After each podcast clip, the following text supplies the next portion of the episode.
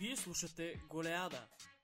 Футболният подкаст, където ще откриете новини, статистики, анализи и всичко друго най-интересно от света на футбола през изминалата седмица. Приятно слушане. Здравейте, приятели! Благодарим ви, че отново ни слушате за пета поредна седмица. Аз съм Геро, с мен е Кало, ние сме Голяда и отново дойде време да си говорим за Висша лига, а и за Шампионска лига тази седмица. Как си, колега? Какво става с тебе? Екстра, много се радвам, че отново а, сме заедно и а, предлагам директно да започваме с, а, с футбола, защото тази седмица, която измина, беше пълна с какво ли не. Видяхме всичко. И стартираме с Висша лига, разбира се. Поне аз така предлагам, както го правим всеки път. Ми, айде ще съглася. Ами, добре. Първия матч, който а, се изигра през миналата седмица, беше в петък и гледахме Арсенал срещу Астън Вила на Емирейтс.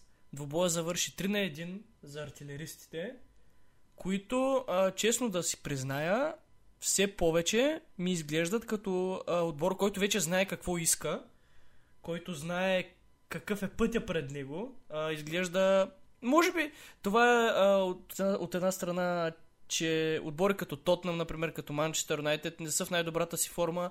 Арсенал догони Манчестър Юнайтед, че дори вече ги мина и по голова разлика след това, което се случи, за което ще говорим по-късно. Но повече за самия матч а, мога да, така, да дам спотлайта върху Обама Янг, който ми изглежда в много добра форма. Вкарва, както си спомняме, че, че го е правил предишни години. Той дали е така back to his best, както се казва според теб? Би ли го определил така? Ами не, според мен е рано все още да се каже, тъй като не е вкарал 20 гола в първенството. Но лека по лека отива на там, поне така изглежда. Аз лично бих отличил Емил Смит Роу, защото докато при Албама Янг ние всички знаем на какво е способен и ако сега той е в един етап на кариерата си, където е по-скоро надолу и нали следим с а, повишено внимание дали ще успее да достигне висините, които знаем, че може, то Смитро е младеж, който аз лично се признавам, че без естествено да имам а, така сериозно наблюдение върху Арсенал, миналата година едва ли не започнаха да го пускат, защото нямаха голям избор. Трябваше им креативна фигура в средата на терена. Но, според мен, след като той лято подписа нов договор, взе 10 номер, един емблематичен, може би най-емблематичният номер в футбола, наистина показва, че има потенциала да се превърне в един от лидерите на отбора. Специално срещу Астан Вила, знаеш, той вкара, асистира, просто всичко интересно сякаш минава през него. Той е динамото на този отбор, креативната сила в центъра на терена. Аз съм ти подготвил много интересен въпрос, касаещ точно Емил Смитрол. А, говорим за футболисти като Фил Фолдън, говорим за Диклан Райс, говорим за Мейсън Маунт, говорим за Рис Джеймс, за Калвин Филипс. А, обаче има няколко футболиста, според мен, английски, за които изобщо не се говори, когато става въпрос за това светло бъдеще, което очаква Англия, нали, всички така, така е общо прието, че Англия, нали, в момента изкарва едни много силни звена от школите на английските отбори, което е вярно, така е, но само някаква част от тях остават под, под прожекторите. А, визирам конкретно Смитро. Мога да говоря за други футболисти, но понеже в момента говорим за Арсенал, Смитро може ли да се нареди в една 11 торка, да речем, в, в световното първенство след примерно 8 години, с тези, които изборих пред, преди малко? Е, няма как да знаем след 8 години какво. От класата, ще... която показва в момента, доближава ли се до нивото на тези футболисти, имам предвид и защо според теб не се говори толкова за качествата, качествата му?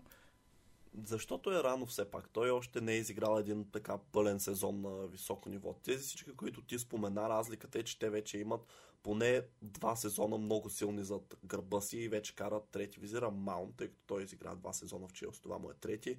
Деклан Райс горе-долу, дори повече от него има. Фолдън също. Така че, според мен, поне трябва да изчакаме да свърши сегашния сезон, за да може Смитрол да се нареди евентуално в тази така престижна компания. Бих казал, че е много показателно това дали ще получи повиквателна за световното до година, тъй като то какво повече да ни каже кои са най-добрите английски играчи от Гарет Саутгейт. тъй като наистина центъра терена има страшно много опции за Англия и според мен много добри играчи ще си останат така в родината, няма да заминат за Катар. Сега да не се излъжа, в Катар беше, нали? Да, да, точно така. Да, и ще се играе през зимата по тази причина. Да. Така че истинско богатство наистина за Англия, но преди да продължим нататък и за да не се разто... да не се Абе да не си отнеме от времето, тъй като доста теми имаме да покрием, само искам да кажа а, за Астан Вила, че те сякаш не изглеждат същото животно без Джак Грилиш. Те не успяха да го заместят изобщо. Те се опитаха, те се опитаха да го заместят с естествено не един играч и с няколко, което на пръв поглед е много добра идея. Дори бих казал правилната стратегия, тъй като Грилиш факта, че той струваше 100 милиона на Сити, показва, че това е играч наистина от световна класа и е много трудно, когато си Астан Вила, т.е. отбор, който не играе в Шампионската лига, не може да обещае битка за трофей, да привлече звезда от същия ранг на готово. Дори да има парите. А, нали, ако кажем, че е готова директно да даде 100 милиона за някого. Така че те се опитаха да заместят с Емилиано Буендия, тъй като той е така плеймейкър. Но аз искам да отлича един друг играч, който според мен е може би най-доброто им попълнение до този момент. Не, не е Дан бих казал, че той дори разочарова. А, говоря за Леон Бейли. Бейли беше играч, който аз спомням преди сезон или това беше свързан с Челси. Мисля, че до Манчестър Юнайтед беше близо.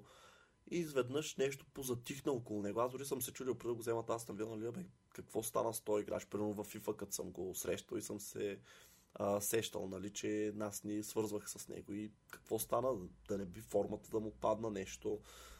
Нали, нямам представа, не следя Бундеслига толкова изкъсно, но ето, че най-после го виждаме в Висшата лига, макар и не в цветовете на отбор, който сме очаквали. И поне на мен ми оставя така доста добри впечатления от това, което видях от него срещу, Астан, срещу Арсенал, естествено.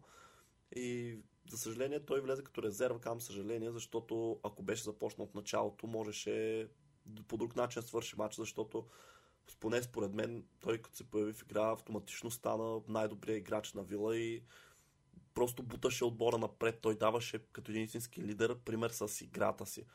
Така че ако успеят да го запазят, а, така да не се контузва, според мен това може да е наследника на Джак или ще така да го наречем, този играч, който Времето да... ще покаже, да. Да. Като цяло и двата отбора има какво да доказва този сезон, но да преминаваме към следващия сблъсък, а, за който предполагам ти също нямаш търпение. Челси Норич 7 на 0.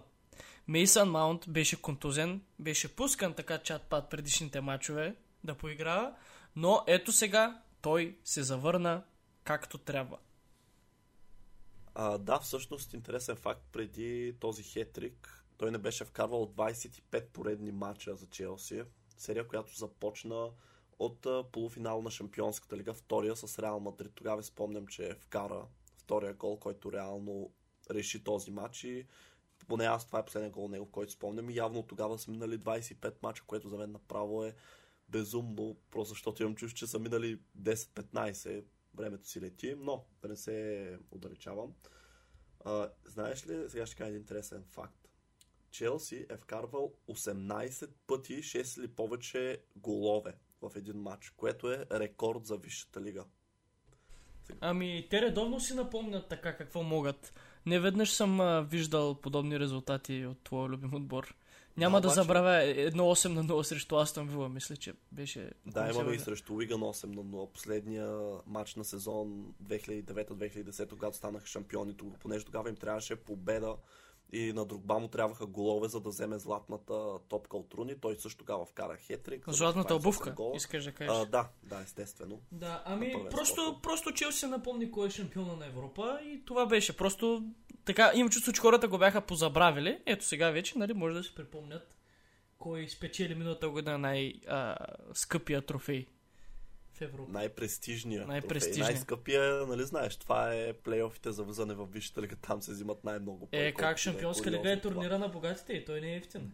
А, да, но, нали знаеш, 180 милиона взима този, който спечели плейофите за влизане в Висша лига. Гарантирам ти, че за Шампионска лига не е толкова. Може би от началото до края на турнира е толкова, тук говорим за един матч. Както и да е, да не се отдалечаваме. Да, а, аз ще да те попитам, според теб, понеже Хаверц, нали, сега вече е наложително да играе, аз предпочитам да гледам него в атака, отколкото Вернер. По-интересно ми е да видя какво може, защото ми е по-неясен като стил на игра и като... Не знам, просто ми е по-интересен за гледане. Та, той ми се струва много по-удобен на съотборниците си от Лукако и точно тази дума по-удобен, според мен описва ситуацията прекрасно. Видяхме с каква лекота топката се движеше през него, покрай него. Той играе много добре без топка, което ми прави също а, много добро впечатление, докато Лукако, според мен, нали, той си е нападател от класа, но най-добре играе с гръб към вратата. така, така си мисля, поради габаритите си.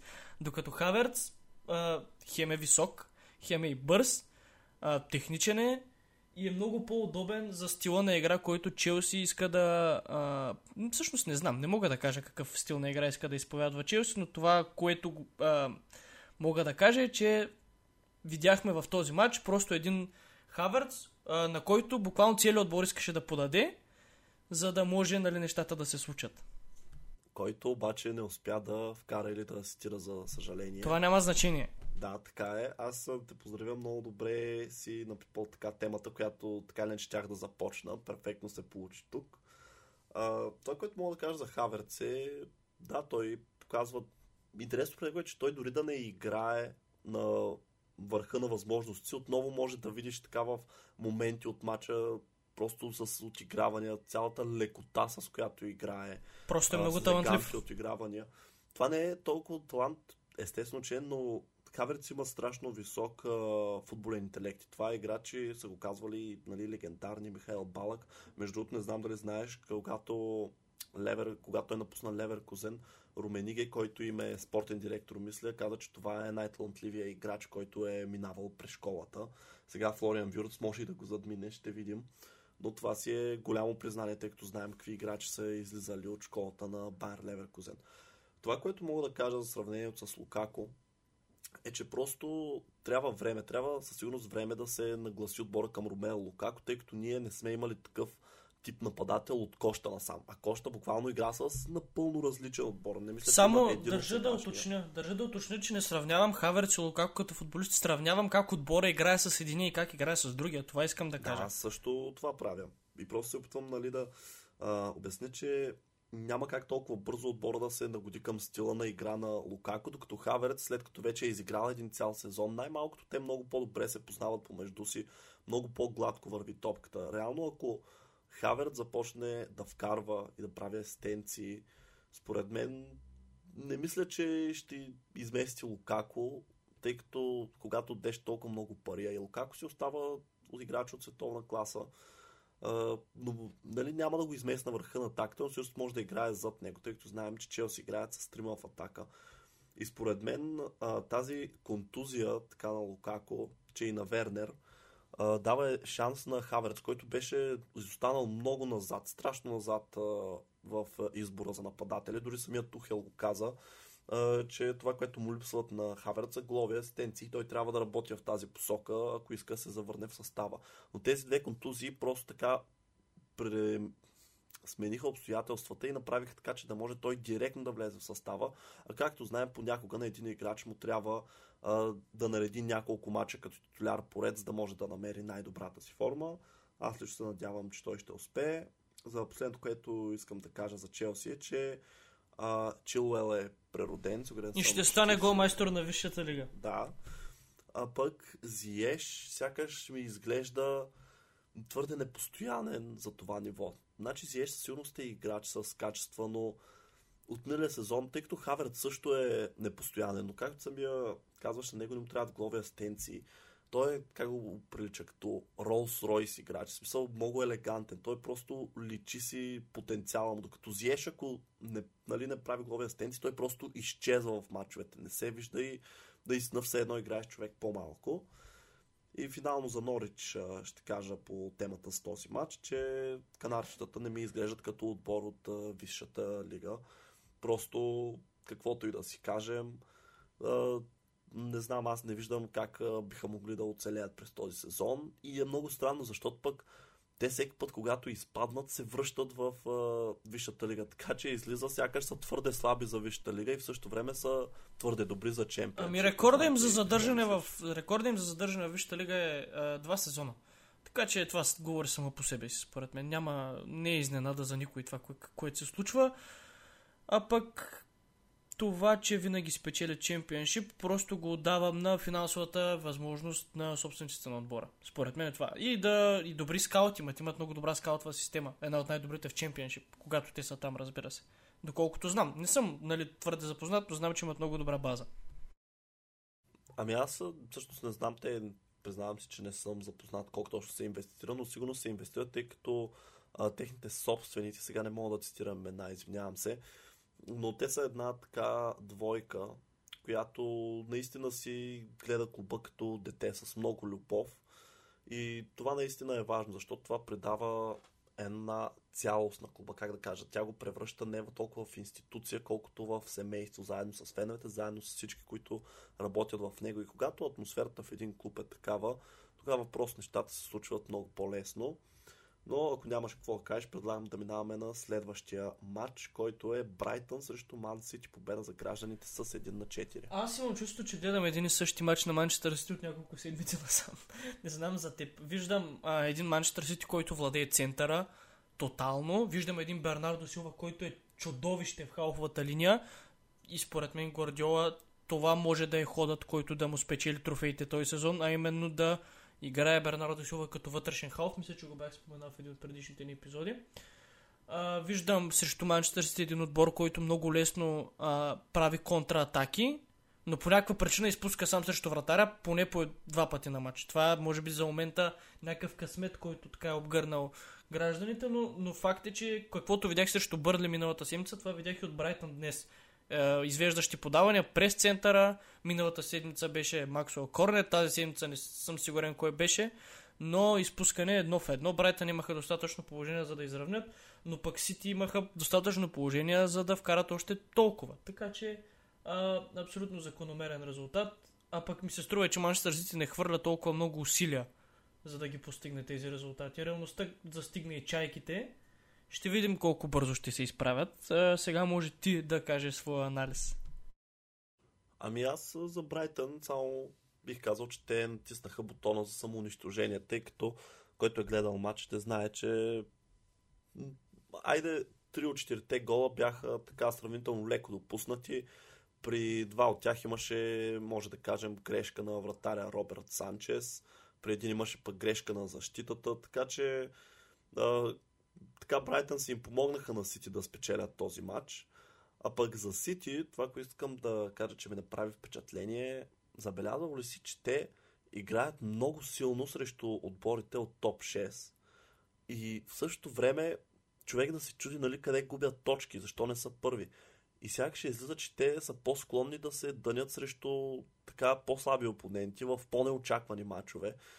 Тъй като м- много е принципно това е много интересно, защото по времето на сър Алекс Фъргюсън, Манчестър Юнайтед, така всички казаха, че те спечелят титлата, титлите, всички титли, които спечелиха с него в мачовете с слабите отбори. Те бяха страшно безкомпромисни и печелеха наред, просто газеха нали, всички от втората половина на таблицата.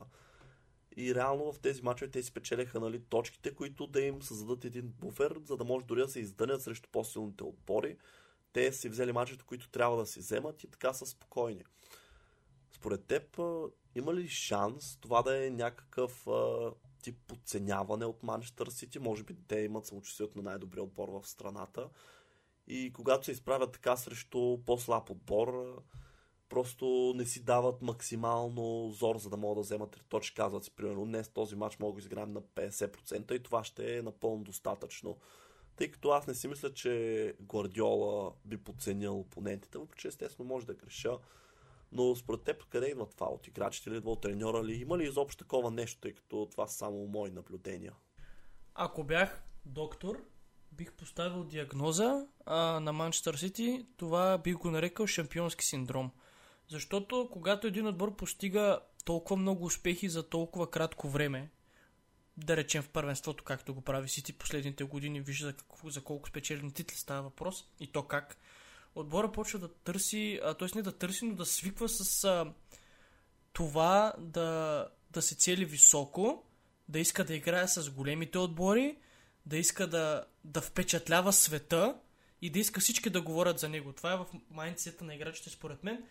И лека по лека се насажда. И когато те не са на 100% концентрирани, този а, синдром на шампиона, според мен, точно тогава ги удря, защото те не подценяват нито тактически, нито никак съперника, просто чисто психически не дават 100% от себе си, защото знаят, че няма да се обърне толкова внимание на срещата, колкото би се обърнало, например, в един полуфинал на Шампионската лига. Когато един отбор прави а, страхотни резултати, в един момент той свиква с тях и иска да впечатлява постоянно, иска да е в а, центъра на събитията, иска да се говори за него, че е най-добрия. И явно тогава става така, че той не влага достатъчно старание, точно когато трябва а, в тези малки матчове да си, постели, да си постели отдолу така чергата да му е спокойно. Точно тогава си ти а, случая. Как... Аз това съм го виждал при много други отбори, но случая, нали, говорим за си, точно тогава виждаме едно разконцентриране, а, един нещо като мързел, което не е точно така, една апатичност в конкретни ситуации, не през целия матч. Но според мен това се дължи на така едно пренасищане от успехи. Интересна гледна точка. Аз признавам, че не съм се замислял за този аспект. И мисля, че достатъчно поговорихме за Сити. Минаваме нататък. Уест Хем, Тотнам победа за чуковете с 1 на 0. И преди да си казал нещо, аз искам те питам, реално кой беше фаворит в този матч? Ами, това е много добър въпрос. Честно казано, аз самия изобщо не съм изненадан от резултата. Именно. Даже напротив, сякаш, сякаш очаквах повече това. Бях някакъв, като го видях от сорта на... А, добре, окей. И продължах да си гледам, нали, другите мачове, да си скровам, нали. А, обаче... Ами според мен, това, което показаха Уест Хям през миналия сезон и това, което продължават да показват, тъй като виждаме, че отново започват силно, поне на този етап. Има постоянство. Да. Реално те, може би, са една идея по-добри от Тотнам за момента и аз за това те питам. Но пък от друга страна, Тотнам са си нали, отбор с традиции. Човек, плюс... Тотнам, Тотнам имат уникални играчи, остави традиции. Те имат, имаш Хари Кейн, имаш Хюн Минсон, имаш Лукас Мора, имаш Ндомбеле, имаш Юго Орис. Това са футболисти, ако не е световна класа, много близо до световната класа. Според мен Хари Кейн си е световна класа.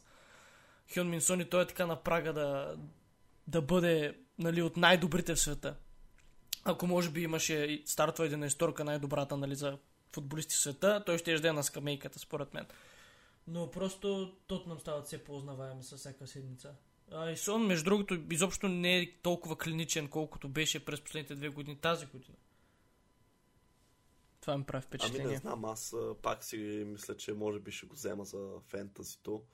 Но си признавам, че не съм гледал толкова много пълни мачове на Тотнам, по-скоро откъдето хвана през този сезон. Но пък едно нещо, което ми е направило силно впечатление, само че за Уест Хем, е формата на Михаил Антонио. А, ти най-вероятно знаеш, че той започва кариерата си като десен бек. Дори в Уест Хем е играл като десен бек. И аз си спомням, че той беше бек и в един момент те започнаха да го пускат като нападател, което не е от вчера, не е от миналия сезон. Това е вече няколко сезона подред и той винаги си вкарваше, да кажем, 10 на гол на сезон, но и много пропускаше. Най-после, може би, успял да така да се научи да се усъвършенства е по-точната дума в това да реализира положенията си. И според теб, до кога ще продължи тази голова форма? Може ли Михаил Антонио да я задържи през целия сезон и да се бори за златна обувка в края на сезона или това просто ще е до време и съвсем скоро очакваме да спре да вкарва? Питам те и защото вече не знам какво да го правя в фентазито. Нямам представа как да ти отговоря на този въпрос. Той е точно тези футболисти, които са ми а, когато играят срещу моят отбор, хем очаквам във всеки един момент да ни вкара гол – хем, нали, като го гледам как играе, понякога си казвам, този не е нищо особено. Не мога да преценя. Със сигурност има качества на добър нападател, но за златна обувка да се бори ми звучи малко пресилено. Нали? Има голяма конкуренция тази година, както и предишни години, но тази има футболисти, които футболисти, които така дръпнаха с вече с по 10 на гола. Знаеш за кого говоря, след малко ще си поговорим за него.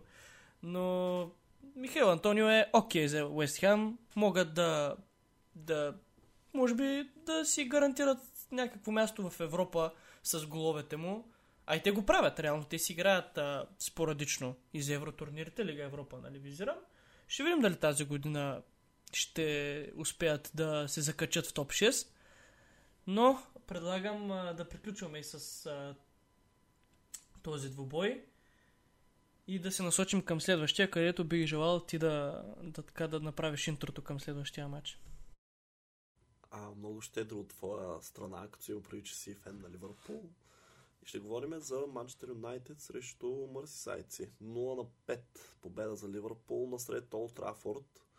Сега тук въпросът ми към теб първият поне е колко е шокиращ този резултат, защото а, ние сами си казахме миналия път сме забелязали, че най-много говорим за Юнайтед в този подкаст и аз мисля, че това е защото може би няма друг отбор, който да се да има такава голяма разлика между очаквания и реално представяне на отбора. Тъй като при началото на сезона се очакваше това да е нали, отбор, който със сигурност ще е в топ 4, който едва ли не ще се бори за титла. Какво се оказва, че започнаха, т.е. те имаха в началото на сезона така благоприятна програма, нека да наречем, обаче не успяха да извлекат максима от нея и сега започват да навлизат в а, една тежка серия и заради това просто питам колко реално е изненадващ този резултат. Като си имам предвид как Юнайтед игра срещу отбори, които се очакваше едва ли не лесно да бие, наистина ли е толкова изненадващо, че паднах с 0 на 5 от Ливърпул? Това е много, много добър въпрос. Ами, аз като гледах матча, някак си не се изненадах. А, но пък от друга страна, спомняш ли си как играха футболистите на Челси, че и дори тези на Манчестър Юнайтед, когато искаха Маорино да си тръгне? Замислял ли, си, замислял ли си се дали този матч не беше нещо подобно? А, така протест от самите футболисти. Ами нямам представа, честно да ти кажа. Аз а, има, вярвам в такова нещо като player power, така нареченото, силата на съблекалнята, което е когато едва ли не играчите нарочно започват да не дават максимум от себе си с надеждата да уволнят треньора. Тъй като знаем, че в съвременния футбол е много по-лесно да махнеш един треньор, отколкото 11 играча от състава или колкото там се налага. И много често това е първата глава, която така пада. Но да, ще да кажеш нещо, давай. Да, ще да кажа пък от друга страна, че нали, ако тезата за протест на играчите звучи правдоподобна. Сега, след като ти кажа това, което ще ти прочета, пак може нали, да си говорим вече от другата гледна точка, че просто такава е тежката реално за Манчестър Юнайтед. Значи те имат 15 допуснати гола от началото на сезона, което ги прави 16 по този показател в Висшата лига. По, а, реално те са 16 отбор с нали, от, от, от, отдолу нагоре. Те са с доста допуснати голове. Имат само една чиста мрежа. А, допуснали са 43 а, удара към вратата си точни, което също ги прави 14. А, и грешки, които водят до тези удари са 8, което ги прави 20. Реално тези а, позиции са обърнати на обратно, така че Юнайтед просто прави много грешки в защита. Три гола на Ливърпул паднаха а, последния начин. Просто топката бе загубена на 20 на метра от наказателното поле. Това аз това, това, това според мен, нали, е чисто... Това обаче е и резултат от uh, пресата на Ливърпул. Ами Ливърпул пресира така всички отбори. Защо Манчестър Сити не го направи? Защо вие не го направихте? Защо не го направи Брентфорд? Не знам, много е странно. Ами, Хари Магуар се, се сблъска с Люк Шоу. Буквално те се блъскаха. обяснение за мен е, че в момента Юнайтед тактически са за Брентфорд, бих казал, тъй като аз виждам тези два отбора като напълно противоположни в момента. Имаш Юнайтед, които са отбор с супер звезди. През това лято те само така си допълниха вече богатия набор от особено атакуващи играчи, които са от много висока класа. И просто като видиш имената в състава им, ти очакваш те да са на върха. Докато от другата страна са Брентфорд, които са отбор, който тук за... Сега не знам дали са първи път историята си в Висшата лига, мисля, че са но да кажем Новак в Висшата лига за най-сигурно, който няма кой знае какви претенции от към играчи. Повечето съм сигурен, че дори не сме ги чували, поне аз не съм. И всъщност виждаш, че те постигат страшно добри резултати. Това е, нали, основно се дължи на менеджера. Така че за мен просто Юнайтед има нужда нещо да се промени. И сега бих искал да кажа няколко думи за някои играчи, тъй като знам, че и ти ще искаш за Салах да говориш. Ами аз повече искам да говоря за играчите на Юнайтед, в частност Погба и Роналдо, но ако ти си решил нещо да кажеш за тях, давай, защото нали да не те прекъсвам. Ами да, решил съм да кажа за Магуайер, че страшно така до сега разочароващ сезон прави капитана, тъй като през миналия той беше стълб в защита. Той беше звеното, което крепеше сякаш тази защита, понеже Люк Шоу реално едва през миналия сезон преоткри най-добрата си форма. Той затова бе взет Алекс Телес, който се очакваше да е титуляр дори. Лан Бисака, той си е Лан Бисака, там няма конкуренция просто, така че той ще играе при всички положения. И винаги беше Хари Магуайер, плюс или Ерик Бай, или Виктор Линделев. Тоест, той беше човек, който придаваше тази стабилност на защита на Юнайтед. И този сезон просто е неузнаваем, наистина. Ти сам каза, страшна грешка допусна при втория гол на Ливърпул, когато се сблъска с Люк Шоу. Неестествено е такова неразбирателство. Когато бе взет Варан през лятото, всички си казваха най-после ето Магуайер има един равностоен защитник до себе си, че те ще сформират страхотен тандем, че това едва ли не, може би са най-добрата централна двойка защитници в Висшата лига, но виждаме, че нивото на Магуайр просто Абе, сякаш не е същия играч на сезон и често казвам, аз нямам обяснение на този етап на какво се дължи това. Друго нещо, което искам да кажа е за Санчо, че някак си имам чувството, че може би това е покупка тип Дони Вандебик, покупка на ръководството, дали пък самия Оле може би не е искал до такава степен Санчо, тъй като аз нали, нямам обяснение защо той не играе. Тъй като, окей, може да не е в форма, може нали, да има нужда от време, но в крайна сметка, когато... Няма да влезе във форма от скамейката. Да, именно. И когато си дал толкова много пари за един играч, че знаеш, че в днешно време цената едва ли не определя стартовата една исторка. А той играе страшно малко, поне за това, което очаквах. Нали? Дори да не е във форма, окей, пускай го като резерва или Остави го един матч резерва, пусти го за купата на помпа самочувствие. Сега ще видим, де ние имаме мачове за купата всъщност тази седмица. Но наистина времето ще покаже и ще е много жалко, ако наистина същата съдба като Ван де Бик последва и Санчо. И последното нещо, което искам да кажа за играч на Юнайтед е сгреши ли всъщност Кристиан Роналдо в своя избор? И това е най-големия въпрос, поне за мен, от този матч, от това, което видях, тъй като ти знаеш, имаше инцидент с него, където той така срита топката в Къртис Джонс, което поне аз го виждам като чист изблик на емоция, негативна емоция, на фрустриране, на безпомощност. И помниш ли, че преди да отиде в Юнайтед много се говореше за Манчестър Сити. И той, нали, в крайна сметка отиде в Юнайтед и мисля, че някъде беше казал нещо от сорта на а, нали, аз след като Юнайтед ми звънах, нямаше как да откажа. И мисля, че това дори сме го може би в първият ни епизод, когато ти казах, че футбола не трябва да заляга на сантименталности, защото виж, ако наистина е оферта от Сити, но Роналдо е избрал да я пренебрегне, за да отиде в Юнайтед, виж какво се случва в него. Сити са до върха на класирането, нали? точно под върха и очевидно този отбор ще продължат да се борят на всички фронтове. Докато Юнайтед с този звезден състав, дори и с Роналдо, изглежда сякаш ще трябва да се борят за топ 4, като това изглежда абсолютния максимум поне на този етап.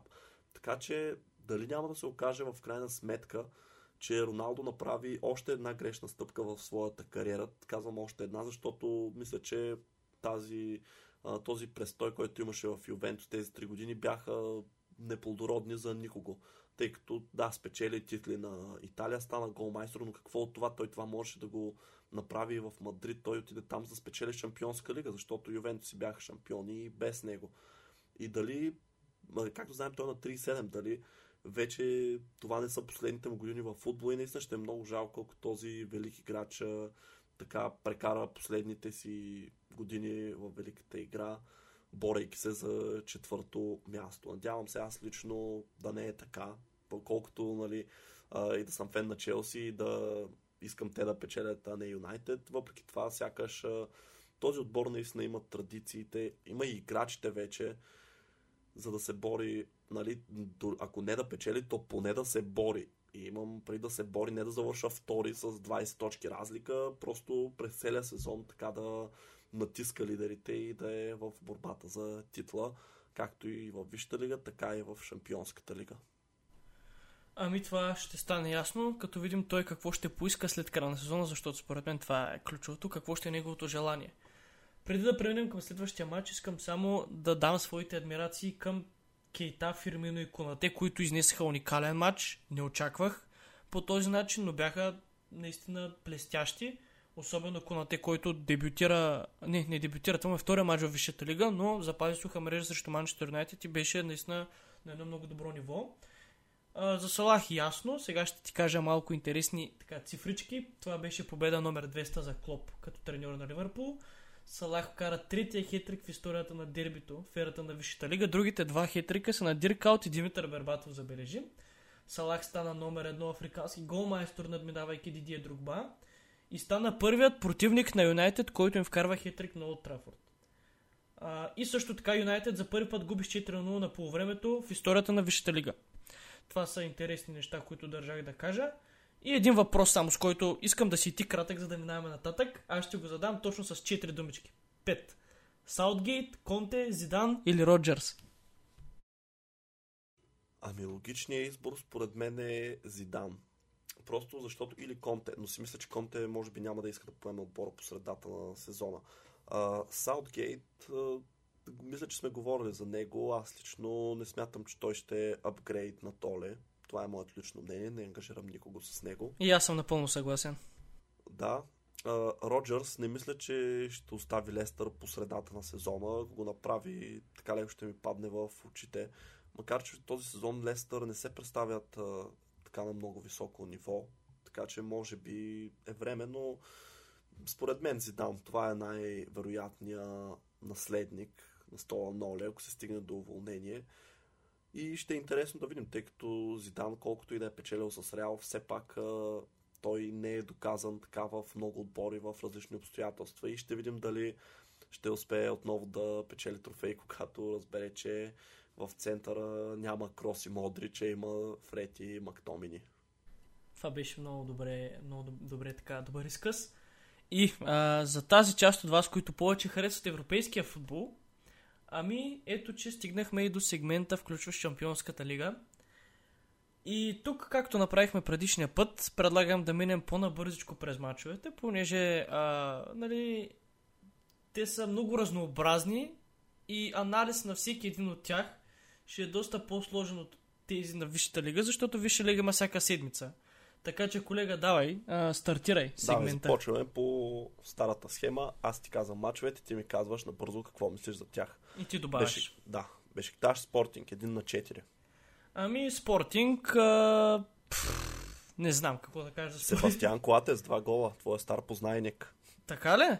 Аз това съм го да. изпуснал. Това съм го изпуснал. А, ами аз Клатес го помня с една странична ножица, която заби като играч на Ливърпул. Аз това го Ами то друг гол май не е вкарал за Ливърпул. Ами нищо, радвам се за Спортинг. Той е капитан, доколкото знам Себастиан Клатес. А, така че повече от осмина финал за тях не виждам. Дори да излязат от групата, това е максимум. Ами да, Спортинг, те си доминираха матча, бих казал закономерна победа. Остават с някакви шансове, тъй като в момента са трети, Борусия ги водят с 3 точки, а Як са първи с 9. На следващия матч клуб Брюш Манчестър Сити 1 на 5, без изненади тук. Ами, Манчестър Сити по същия начин, по който мина през Брайтън, мина по-рано през Индията и през Белгия. Така отби се, наби няколко шамара, 4 в случая и продължи 5, към 5. Англия обратно. 5 ли? Един на 5, да. А, Дойде, на 5. видя, победи. Да. Шахтьор Донецк, Реал Мадрид 0 на 5. Ами, а, Реал Мадрид имат нужда от повече такива мачове. Честно казано, защото те трябва да си напомпат това самочувствие на отбор, който мачка, който гази, който владее Европа, защото реално това е Реал Мадрид. Той е най-велики клуб в историята на футбола. Той е с 13 а, шампионски лиги.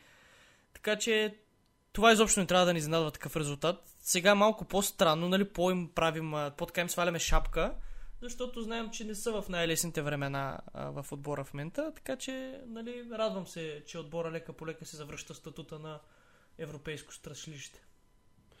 Да, време им беше за една такава маркова победа, тъй като знаеш след тази загуба от Шериф, която допуснаха, трябваше наистина да отговорят на този шамар. ПСЖ, Red Bull Leipzig, 3 на 2 за ПСЖ. Ами, Меси очевидно обича Шампионската лига повече от Лига 1, така ми изглежда, само там вкарва. А, Дедли Дуо с Мбапе се заформя. Може да е по-сложна Лига 1, може да е по-трудна. Ами, така излиза. Така излиза. А, фермерската лига, както я наричат всички, накрая ще се окаже, че Меси не е ходил на село и не е гледал ферма. Така че... За сигурност не е според мен. в близките години. А, ами, явно а, ще трябва да прекара малко време и с аржентинските ферми, за да свикне да вкара и в а, Лига 1. Но с МБП се справят много добре в нападение, много са остри, колеблива защита, новите трансфери на ПСЖ се адаптират много бавно, визирам Вайналдум, основно. А, Хакими изкара червен картон. Хакими, да, с, с, с вчера да, срещу ами, Марсилия. Той беше леко спорен. Ще поговорим и за този матч накратко по-нататък, но да. Лайпциг... А следващия е- матч. Да, а, ти давай. имаш още, давай, кажи Не, не, не, просто не, не, да не да обидим кажа. техните фенове. Кажи, кажи. Ами добре се справя след лятната чистка, след като се разделиха с треньора си и с а, някои ключови футболисти, като Опамекано и Конате. Аз съм И впечатлен. Сабицер, не забравяй. А, да, и Сабицер, да. Следващия матч. Атлетико Мадрид, Ливърпул. 2 на 3. Сблъсък на треньорите, постъпката на Симеоне беше много глупа в края на матча. А, аз съм... Не съм изненадан, но принципът... Кажи е- какво е направил за хората, които не са го гледали. Ами, с Клоп така си а, жестикулираха през цялото време на, на тъч линията. В момента, в който свири последния съдийски сигнал, Симеоне просто реши да потича малко и си тръгна, джогвайки към къщи. А, буквално заобикаляйки Клоп, който тръгна да му да здрави с ръката. Но те се бяха захапали предварително, още на пресконференциите, така че нищо шокиращо. А Те са- според теб, червения картон на Гризман промени ли и матча? Е, със сигурност Атлетико нямаше да допуснат... А... Не, същото гол, а, третия гол си беше Дуспа, но със сигурност а, при 2 на 2 те контролираха много повече събитията на терена, отколкото ние. А и все пак имаш психологическо предимство. Когато са ти вкарали два гола и ти успял да се завърнеш, това си удря по противника, защото Да, той започва да с- си казва, нали, ние вкарахме два гола, пък то какво стана, те ни изравниха. С един Гризман на терена винаги си много по-опасен. Той самия вкара двата гола за Атлетико в този матч. Но Атлетико пък за първи път допуска три гола като домакин от 2012 насам в Шампионска лига. Това е много интересно. А, полузащитата на Ливърпул през първите 45 минути беше много разклатена. Направо из основи разклатена. А, въпреки, че нали, Милнар и Кейта реално вкараха по един гол, но много слабо представяне на двамата. Хендерсън също нали, не беше на нужното ниво. Давай последно. И Това е? последно, Гриз? Гризман си още си е голяма заплаха, затова си говорихме миналата седмица или по-миналата, а Феликс, Жоал Феликс е нали, един балър, направо мога да кажа, уникален футболист. Сам, сам щупи халфовете на Ливърпул и при двата гола, така че а, и от него може да очакваме много интересни неща за напред. Да, продължаваме скорострелно, вдигаме скоростта, защото много време започнахме да отделяме и няма да ни стигне да отговорим на въпросите накрая. А, Интер, Шериф 3 на 1 победа за нерадзорите. Ами, нищо изненадващо, въпреки че Шериф а, надви Реал Мадрид по-рано, беше просто въпрос на... В смисъл беше ясно, че е нали, прецедент. Така че Интер просто прие си като домакин срещата, изигра я, мога да кажа съвсем спокойно и си взе точките, които им трябват в интерес на истината, защото групата не е толкова лесна, колкото изглежда. А щом това не те изненада, сега ще кажа нещо, което поне мен лично ме изненада. Аякс, Борусия, Дортмунд 4 на 0. Ами добрите нападатели разглезват отборите си. Само това ще кажа. И когато нападателя няма ден, отбора просто седи и чака. И това, това го видяхме. Ти Себастиан Налер визираш, който вкара 4 гола в един матч в Шампионската лига. Не, не, визирам Халанд. Да, естествено, шегувам се. Да, добре казано, колега. Порто Милан 1 на 0 победа за Порто. Изненадващ ли е този резултат? Поне за мен лично не, като видях играта на двата отбора.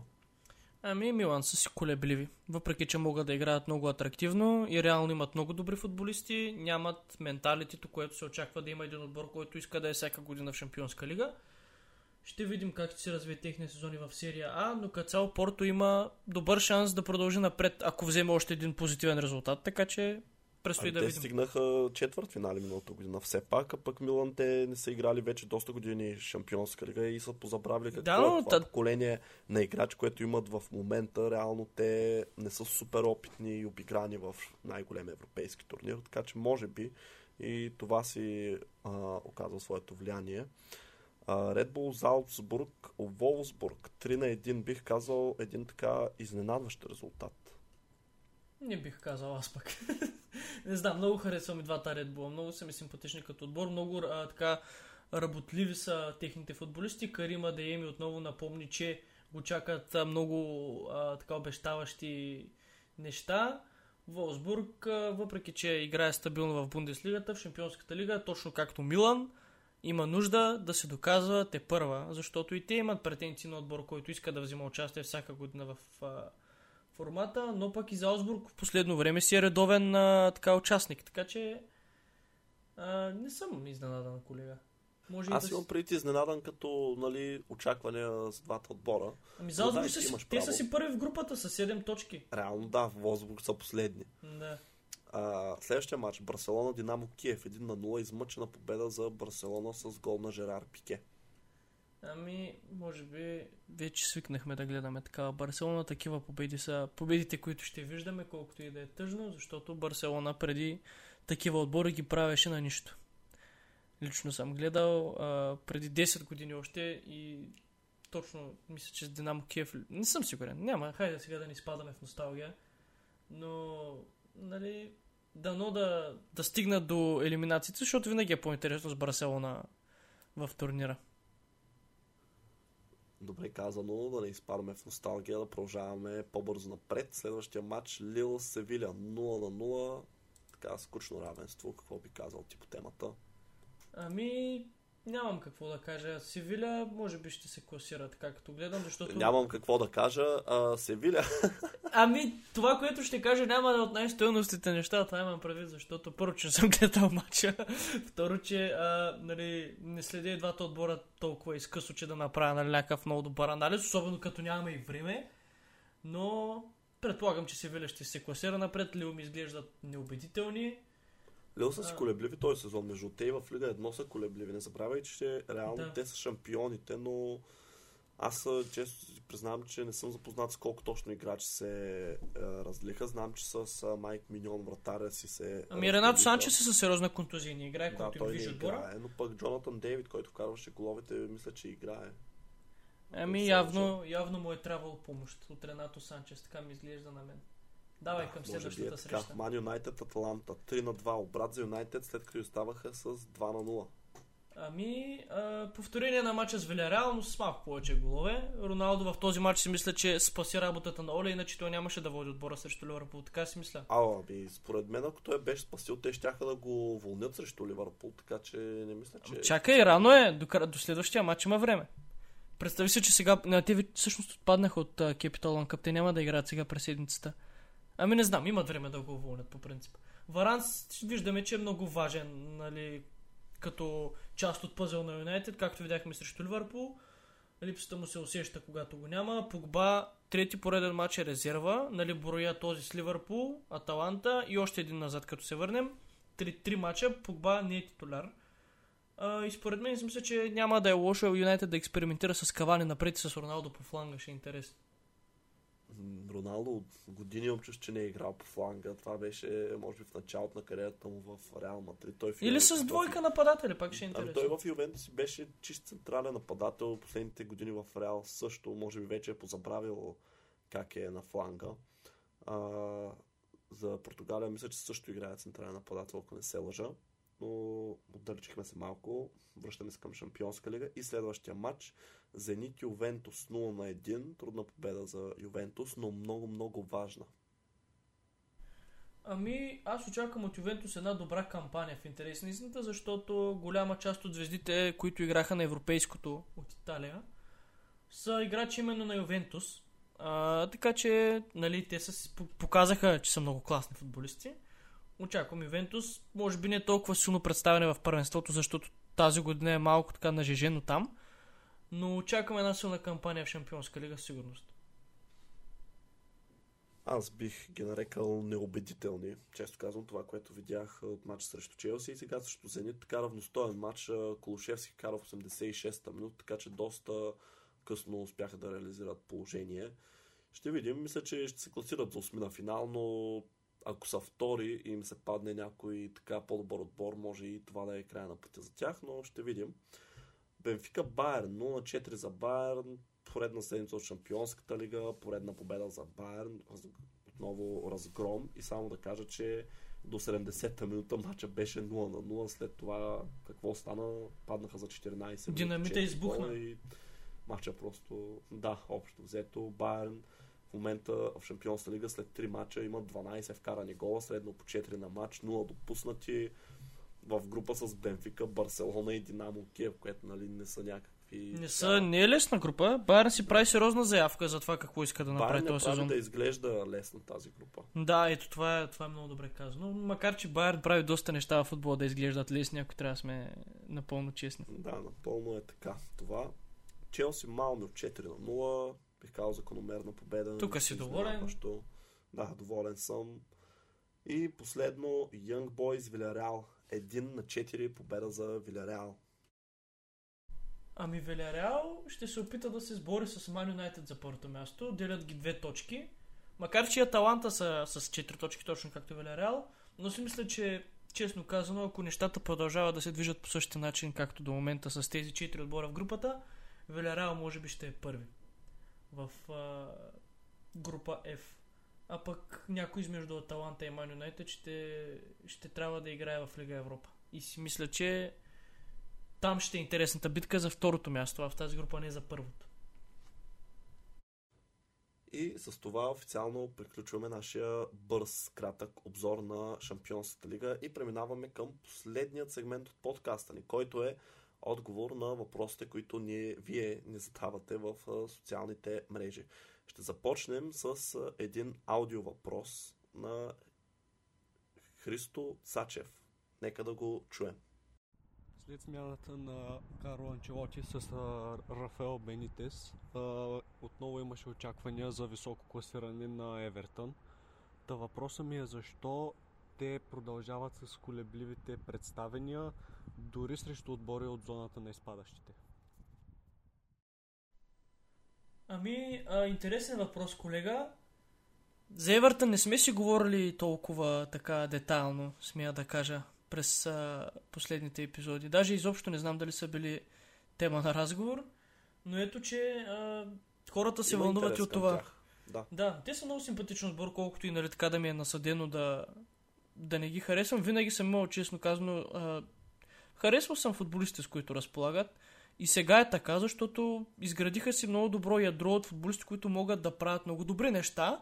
Не винаги са постоянни. И може би точно това иска да каже слушателя, защото... Ам... Ама той пита каква е причината. Да, ами той, при, ясно при, е, причината е... Причината е, той говори за Бените си за Анчелоти. Аз мисля, че при Анчелоти нямаше да постига толкова неубедителни резултати, но когато ти се обадят Реал Мадрид, няма как нали, и водиш Евертън. А пък другия по обратния път от Реал Мадрид някак се стигна до Евертън. А, ами, не знам. Имат... Ами, виж, ако искаш, аз мога да се включа така Включи се. и кратко. А, това, което мога да кажа е, сигурно не е лесно да си смениш а, треньора по време на сезона, когато вече е започнал. Също така, Евертън имат липсващи играчи. Доминик Калверт Люин, както виждаме, той той играе, той е контузен. Ричардсон мисля, че не играе и влезе като резерва, но тук ще ми извиняваш, не съм гледал мача им тази седмица, признавам си. А, просто когато дойде нов треньор, той започва да налага нали, своята философия на игране на великата игра. И отнема време. Затова казваме, че предсезонната подготовка е толкова важна, защото това е момента, в който треньорите имат така шанс да експериментират със състава си, да пуснат повече играчи в игра, да видят кой става, кой не става, кой ще се продава, кой ще остава, кой ще е титуляр, кой ще е резерва. И когато обаче сезона вече е започнал, става малко по-сложно, защото това не са приятелски Общо взето, да, работиш с едни имена и се да, надяваш, нали, започваш... възможно да, е бързо да, да напаснеш нещата. Какво ще кажат, нали, играчите на отделните, нали, нападатели, защитници и така, така, нали, трябва да се довериш и на тях. Но според мен Евертън просто все още се опитват така да открият себе си при Бените си. Ще видим колко време ще им отнеме, но със сигурност имат потенциал с този състав. За топ 4 може би не, но за топ 6 да се борят и според мен те ще са там някъде до самия край на сезона. Ами, а, следващия слушател, който ни е задава въпрос, го задава отново в а, писмен вид, както през последните два епизода. Името му е Симеон Василев. Първият му въпрос е ще оцелее ли Норич в Висшата лига? Не, следващия въпрос. Не. не, а, набързо да се аргументираме. Общо взето казахме, нали, какво мислим за Норич, но а, няма как да стане, не виждам. Те просто от самото начало губят точки, а и винаги програмата им а, е, върви срещу тях. Те винаги така започват срещу силните отбори, им прави впечатление.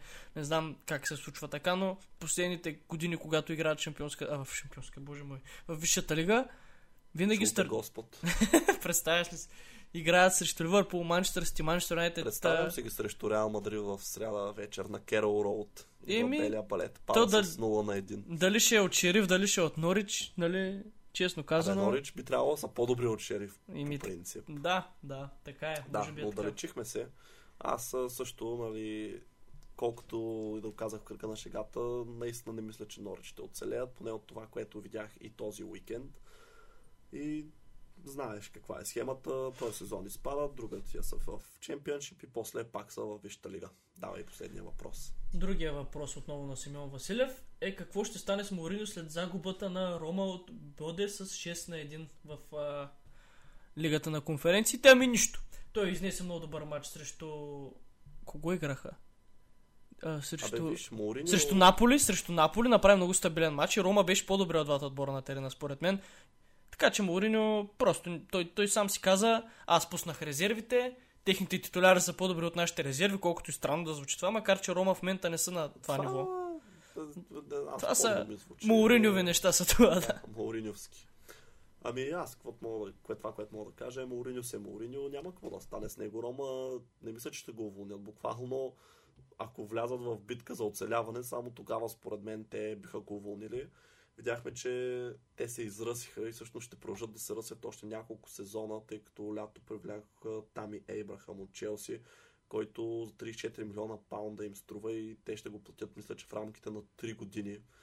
Така че очевидно подкрепят треньора и имат пълното основание да го правят. Аз не помня преди да са имали толкова, или поне в скоро време да са имали толкова високопрофилен треньор. Така че според мен с идването на Мауриньо Рома ще се върне в битката за шампионска лига, т.е. да влезе в шампионската лига, тъй като мисля, че последните сезони те не са играли. Може и да се бъркам, обаче но сякаш не съм ги мервал Не са из Лига Европа се подвизават по-често колкото- напоследък. Тъй като помня, че преди годинки така се играех а, редовно в а, Шампионската лига, когато нали, Милан и Интер бяха, пък те тогава беше те да са в слаба форма и едва хващаха Лига Европа. Но да, няма какво да стане с Мауриньо. Той ще се остане в Рома, ще си ги води поне през този сезон, пък вече защо не и следващите. Благодарим ви много за въпросите и включванията тази седмица. Беше интересно, защото имахме и аудио, и, и, и аудио включване, и писменно зададени въпроси. Това е изцяло по ваш избор как искате да се свържете с нас. Пишете ни в социалните мрежи.